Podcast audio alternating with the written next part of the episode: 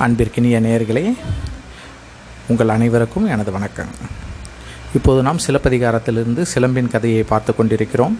இப்போது நாம் வஞ்சி காண்டத்தில் கால்கோல் காதை கல்லை கொணர்தல். ஆசிரியர் சிலம்பின் ஆசிரியர் பேராசிரியர் டாக்டர் ரா சீனிவாசன் உரைநடை வடிவில் நமக்காக அளித்துள்ளார். இது ஒரு நாட்டுடைமையாக்கப்பட்ட ஒரு நூல் இது. இந்த நூலிலிருந்து இந்த உரைநடையை இப்போது நான் உங்களுக்கு வாசித்து கொண்டிருக்கிறேன். இப்போது நாம் கால்கோல் கதைக்கு செல்லலாம். நேர்களே நீங்கள் தயாரா? பறை அறைந்தனர். சிம்மாசனத்தில் செங்குட்டுவன் ஏறி அமர்ந்தனன். ஆசான் நிமித்திகன் அமைச்சர் படைத்தலைவர்கள் ஆகிய இவர்கள் அனைவரும் சேர்ந்து மன்னர் மன்னன் வாழ்க என்று ஏத்தினர். அரசன் கூறுவதை முன்னிருந்து கேட்டனர்.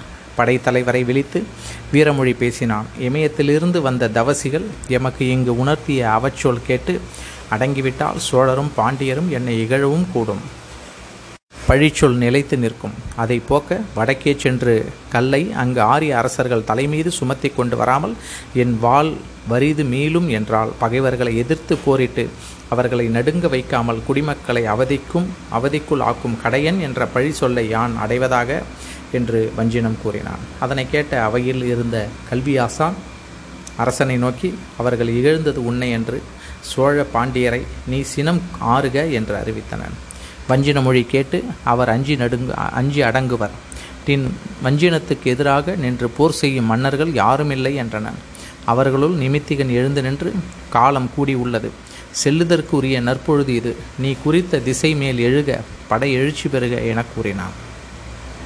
அரசன் உடனே வாளையும் குடையையும் வடதிசை நோக்கி பெயர்க்க என ஆணையிட்டனன் சேனைகள் ஆரவரித்தன. முரசு எழுந்து ஒளித்தது. இரவு இருட்டை விளக்கிய ஒளி விளக்குகளின் வெளிச்சத்தில் கொடிகள் வரிசையாக அசைந்தன.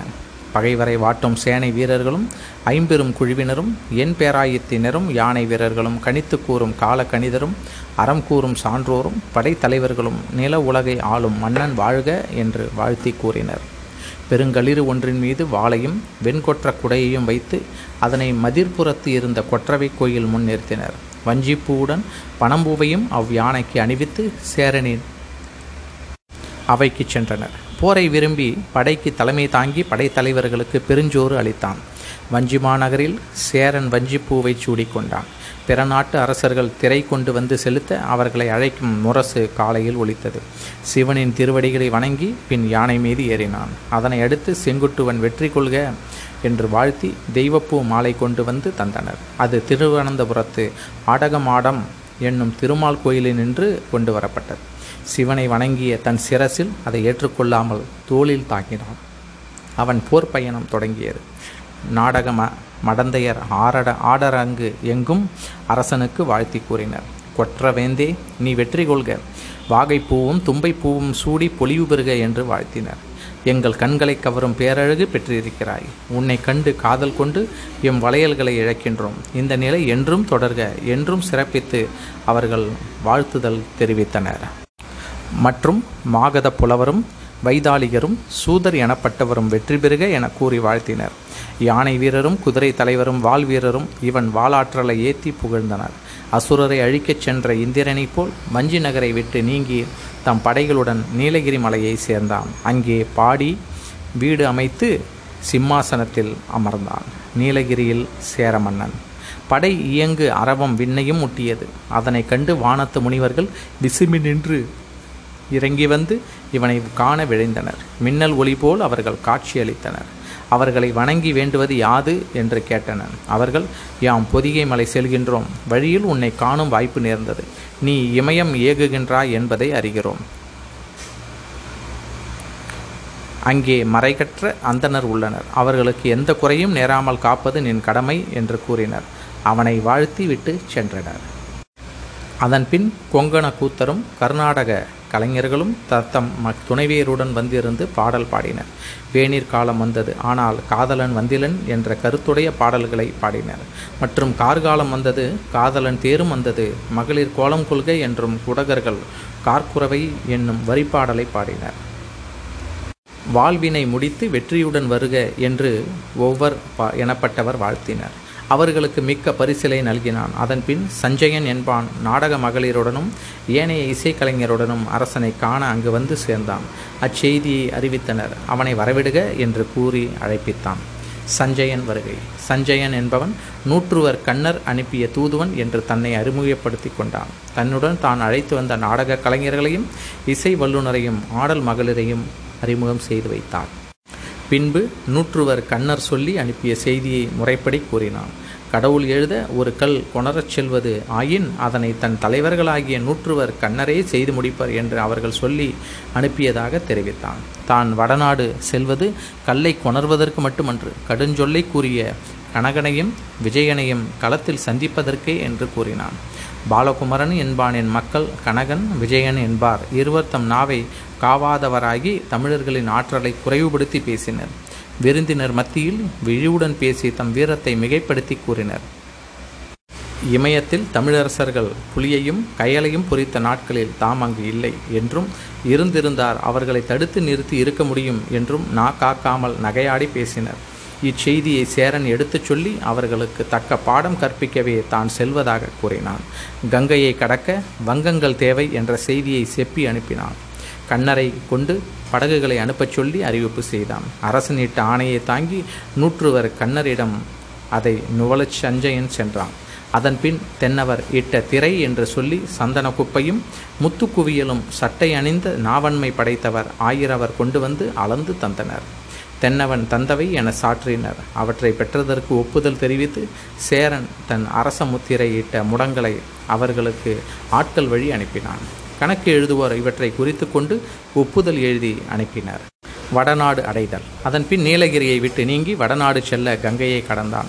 நூற்றுவர் கண்ணர் இவனுக்கு கரையை கடக்க படகுகளை அனுப்பி வைத்தனர் அடுத்த கரையில் அவர்கள் இவன் வரவுக்காக காத்து நின்றனர். அவர்களையும் துணையாக அழைத்து கொண்டு வடநாட்டை அடைந்து அங்கு பாடி வீடு அமைத்து கொண்டு அங்கு தங்கினான். போர் நிகழ்ச்சிகள். சேரனை எதிர்த்த வட ஆரிய வேந்தர்கள் ஆகிய உத்திரன் விசித்திரன் ருத்திரன் பைரவன் சித்திரன் சிங்கன் தனுத்திரன் சிவேதன் ஆகிய இவர்கள் தென் தமிழ் ஆற்றலை காண்போம் என திரண்டு எழுந்தனர். அவர்களோடு கனகனும் விஜயனும் கனத்த சேனையுடன் சேர்ந்து கொண்டனர். களிற்றை காயும் சிங்கத்தை போன்று சேரன் சீறி எழுந்தான். பல்வேறு மன்னர்கள் எதிர் ஊன்றி தடுக்க அவர்களை எதிர்த்து போர் செய்து வெற்றி முழக்கம் செய்தான். இவன் தங்கிய பாடி வீடு கொடிகள் பந்தலிட்டது போல் அமைத்தன.